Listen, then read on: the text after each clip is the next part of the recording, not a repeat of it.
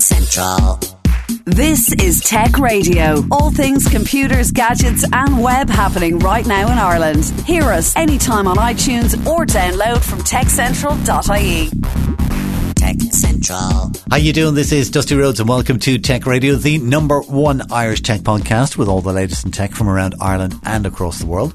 Remember, as well as our show on air with RTE and online via the website or your favourite podcasting app, we keep you bang up to date on all things tech every day with hourly updates and daily newsletters, which you can grab for free at techcentral.ie. Now, this week and next week, we're going to be taking a special look at a thing called Pervasive Nation, which is an Irish national Internet of Things network. And I think you're going to be very surprised at the kind of projects that are going on here that we don't get enough time to shout about on our regular shows. To introduce Pervasive Nation and how it works, our editor Niall Kitson sat down with Linda Doyle, who is the director of Connect, the Science Foundation of Ireland Research Centre for Future Networks and Communications, to learn about the basics of the project and how it works. So, starting my little journey into the Internet of Things in Ireland, I'm up here at the Connect Centre for Research into Future Networks, where I'm meeting Professor of Engineering in the Arts and Centre Director, Professor Linda Doyle. So, Linda, I guess Pervasive Nation is one of your flagship pro- projects here. So, tell us a little bit about it. Okay, so Pervasive Nation, I like to describe it um, as both a network and an ecosystem. So I'm going to explain what I mean by those two things. So the Internet of Things is, is a kind of funny term. It's a term that kind of means everything and nothing at the same time. So you need to kind of stand back and say, uh, you know, what does it really mean to understand the network that you might need for it. So the the, the uh, definition I use very often is the Internet of Things is about making meaning from an instrumented world. So if you put sensors around the world, whether you put them in a city or you put them in a field, you can gather data and then you make meaning from that data. So you can make meaning like, you know, um, this area is very polluted, so therefore I need to do something about it. The grass is growing at a rate I want to grow, so I don't need to fertilize anymore, that kind of thing. So, uh, in order to do that, you need to be able to put sensors around the world and they need to be able to connect to a network to gather that data and bring it back to the cloud so you can process it and make that meaning. It is that basic combination of, of you know, telecommunications networks and sensors that, that makes the IoT work. However, when we're looking at networks at the moment, we think of broadband connectivity and we think of fibre to the building, fibre to the, to the cabinet, if you will. What kind of uh, physical infrastructure are we looking at? So that's exactly a great point. So when you want to actually gather data, sometimes you want to gather big fat chunks of data like images and video, and other times you want to gather data that's kind of really small and comes in small bursts like temperature, orientation, or you know um, uh, toxicity or something like that. And what you need for that is a network that's really fine tuned to the fact that you're going to deploy sensors. You want to leave them in situ for maybe a long time, it could be 10 years, and you want to be able to collect small bits of data um, over that, that period, maybe once a day, once an hour, maybe only once a week or once a month. And the kind of network you need for that is a network called a low powered wide area network. So it's a network that's tuned for things that are going to, you know, last a long time. In other words, low power, and it's wide area, and that kind of the range of it spreads over a large area, so you can kind of take in the information from the sensors scattered over large areas. So, how is this actually going to look in practice? I mean, we, we, we know what power lines look like, we know what cabinets look like. What exactly does a sort of a junction box for yeah. the for the pervasive nation look like? Yeah. So um, when you take take low power wide area networks, there's lots of different flavors, and I suppose it's important to say the flavor that that pervasive nation is is, is LoRa. Um, and essentially, if you look around a city, you might be familiar with. Um, you might have seen things like base stations for cellular sites, and you see when you're when you're on your phone, you might see little base stations and or big base stations scattered around the city and the countryside. So rather than have those, you'll have what's known as a gateway, and it just like a simple small box. It can look like a Wi-Fi um, hotspot, and you'll have a gateway, and often it's on top of a building or on top of a pole. And, and that's exactly what it looks like. And that gateway connects back to a back end which controls the whole network. Uh, and so, I guess let's start casting our net slightly wider now that now that mm. we have a handle on the technology mm. and uh, where you'll find it. So, when you're looking for applications, or you're actually looking to sell the concept, Mm-hmm. Um, who are the first people that have come to you or you have gone to? Are you looking at mm-hmm. sort of people in remote areas where there isn't fantastic mm-hmm. connectivity? Have you gone, okay, agriculture, there's some wonderful low hanging fruit, if you will, or are you looking at other sectors? So, to be perfectly honest, one of the great things about Pervasive Nation is it attracts all of that. And we've had a, a, real mix. So we've a mix of academics and research they want to do, and then a mix of companies and agencies. So one of the very early things that we did is we worked with Dublin City Council, and that was city based, uh, obviously, and they are interested in flooding. And everyone understands the fact that you know flooding is, causes a lot of damage, and if you could actually predict flooding uh, better. You might be able to kind of take uh, action to kind of, I suppose, divert the floods or warn people or whatever you wanted to do. So, what we did with the Dublin City Council is we put rain gauge sensors in various different locations around around Dublin, and these are low cost uh, and this is the whole idea of this kind of network.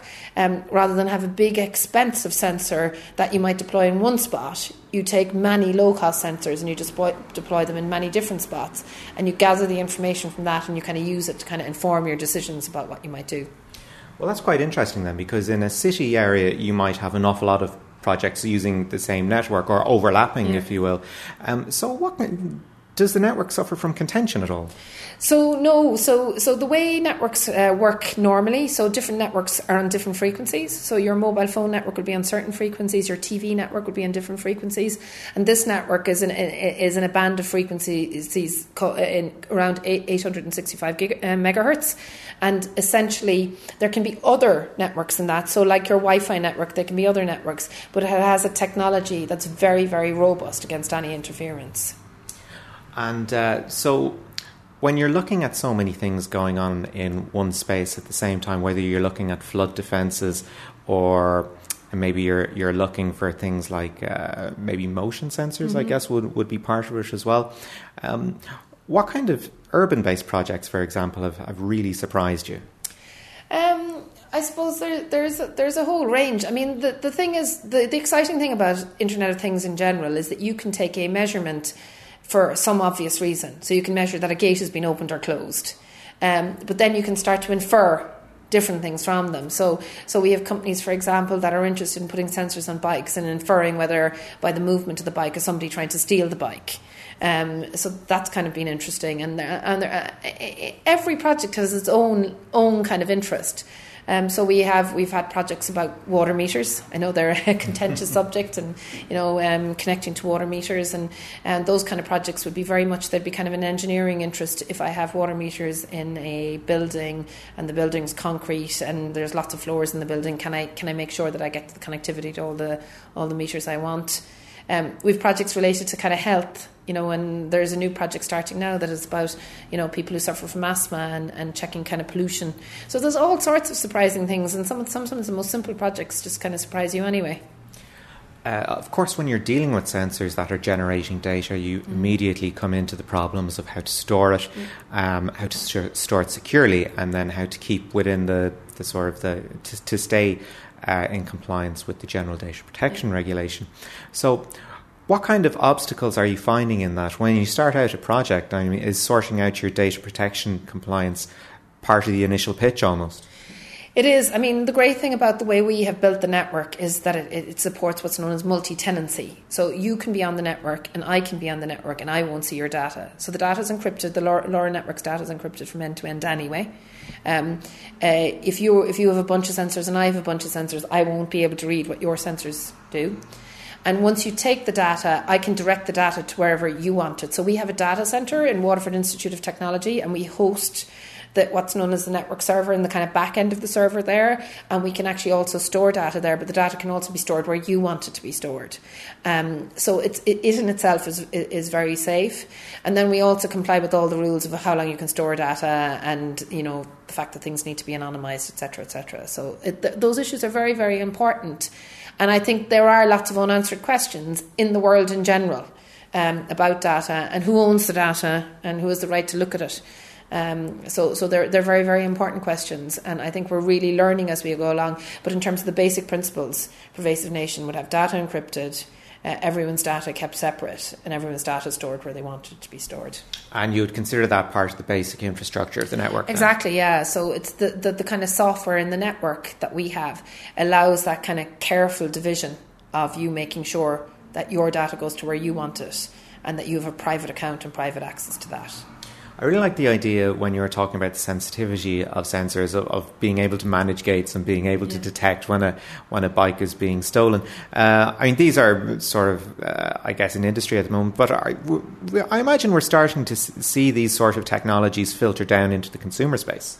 Um, I think we are. I mean, the Internet of Things is at a funny, a funny point in time. So, one of the things when we describe pervasive nation, we say that it's a research infrastructure or a test bed that's at scale where you can make mistakes, you can learn, you can evolve, you can try things out, you can try again, and you can develop ideas, you know, here for Ireland and more importantly, we'll say for markets abroad.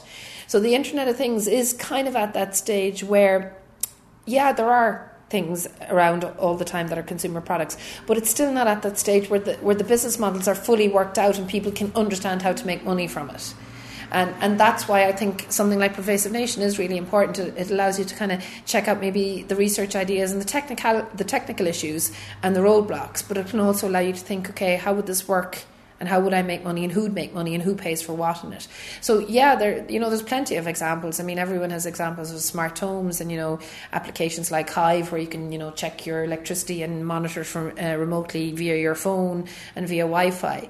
But this kind of wider world where you talk about a really smart city with sensors everywhere, or smart agriculture with low cost sensors everywhere, or you know even smart um, industries uh, that world where you can have really massive amounts of, uh, of sensors and you can deploy them with ease and you can find a way to make money from them. Those breakthroughs, some of them have still really yet to be made. And when you're looking at um, uh, projects such as um, deploying sensors on a farm, which uh, which we've seen done in, in Waterford TSSG, I think yeah. last year, we talked That's about right. it. Um, how big an estate are we looking at with these things? Because it's not a box of five things that arrive and you stick them in the soil. Like how, how big or how much hardware is actually being deployed? So um, the question really there is how long is a piece of string. So so essentially, you know, I use the phrase like you know the phrase all politics is local, all radio is local. So you need to be within range of the gateway. And as I said, in the countryside, you could you, you, the gateway, the range of the gateway could be you know tens of kilometres, and in the city it'll be smaller. So you need one gateway that's connect with the backhaul. We use the phrase backhaul. That's kind of the connection into the cloud, and, and that itself can. There's multiple options for that. It could be satellite. It could be it could be you know your mobile phone connection. It could be a fixed connection, and then it's up to you how many sensors you want, and that's the bit is how long is a piece of string, and it depends on what you're measuring. So you might just need four or five sensors. So for argument's sake, um, if you decide you want to check your gates opened and closed on a farm, however many number of gates you need number of sensors. If you want to check where your animals are, you might need a sensor around each cow's neck or something, or each sheep's neck or something like that. Um, if you want to do something that's to do with the soil, you might need certain spots that you want to have checked at any time. So it kind of depends on what the application is. And that's one of the really important things in the Internet of Things world so while we're a network center and we're really interested in networks and we're interested in the technology behind them, you really only begin to understand what people want by taking kind of a deep dive into what we call the vertical, whether the vertical is agriculture or smart cities or smart transport or health or whatever. And uh, then again, sort of taking on that idea of the test bed. Mm-hmm. Um, how are people um, approaching you? I mean, are they going? Uh, are businesses coming to you, our academic partnerships coming to you, going, okay, look, we're we want to actually test the efficacy of the network in very remote parts of Ireland.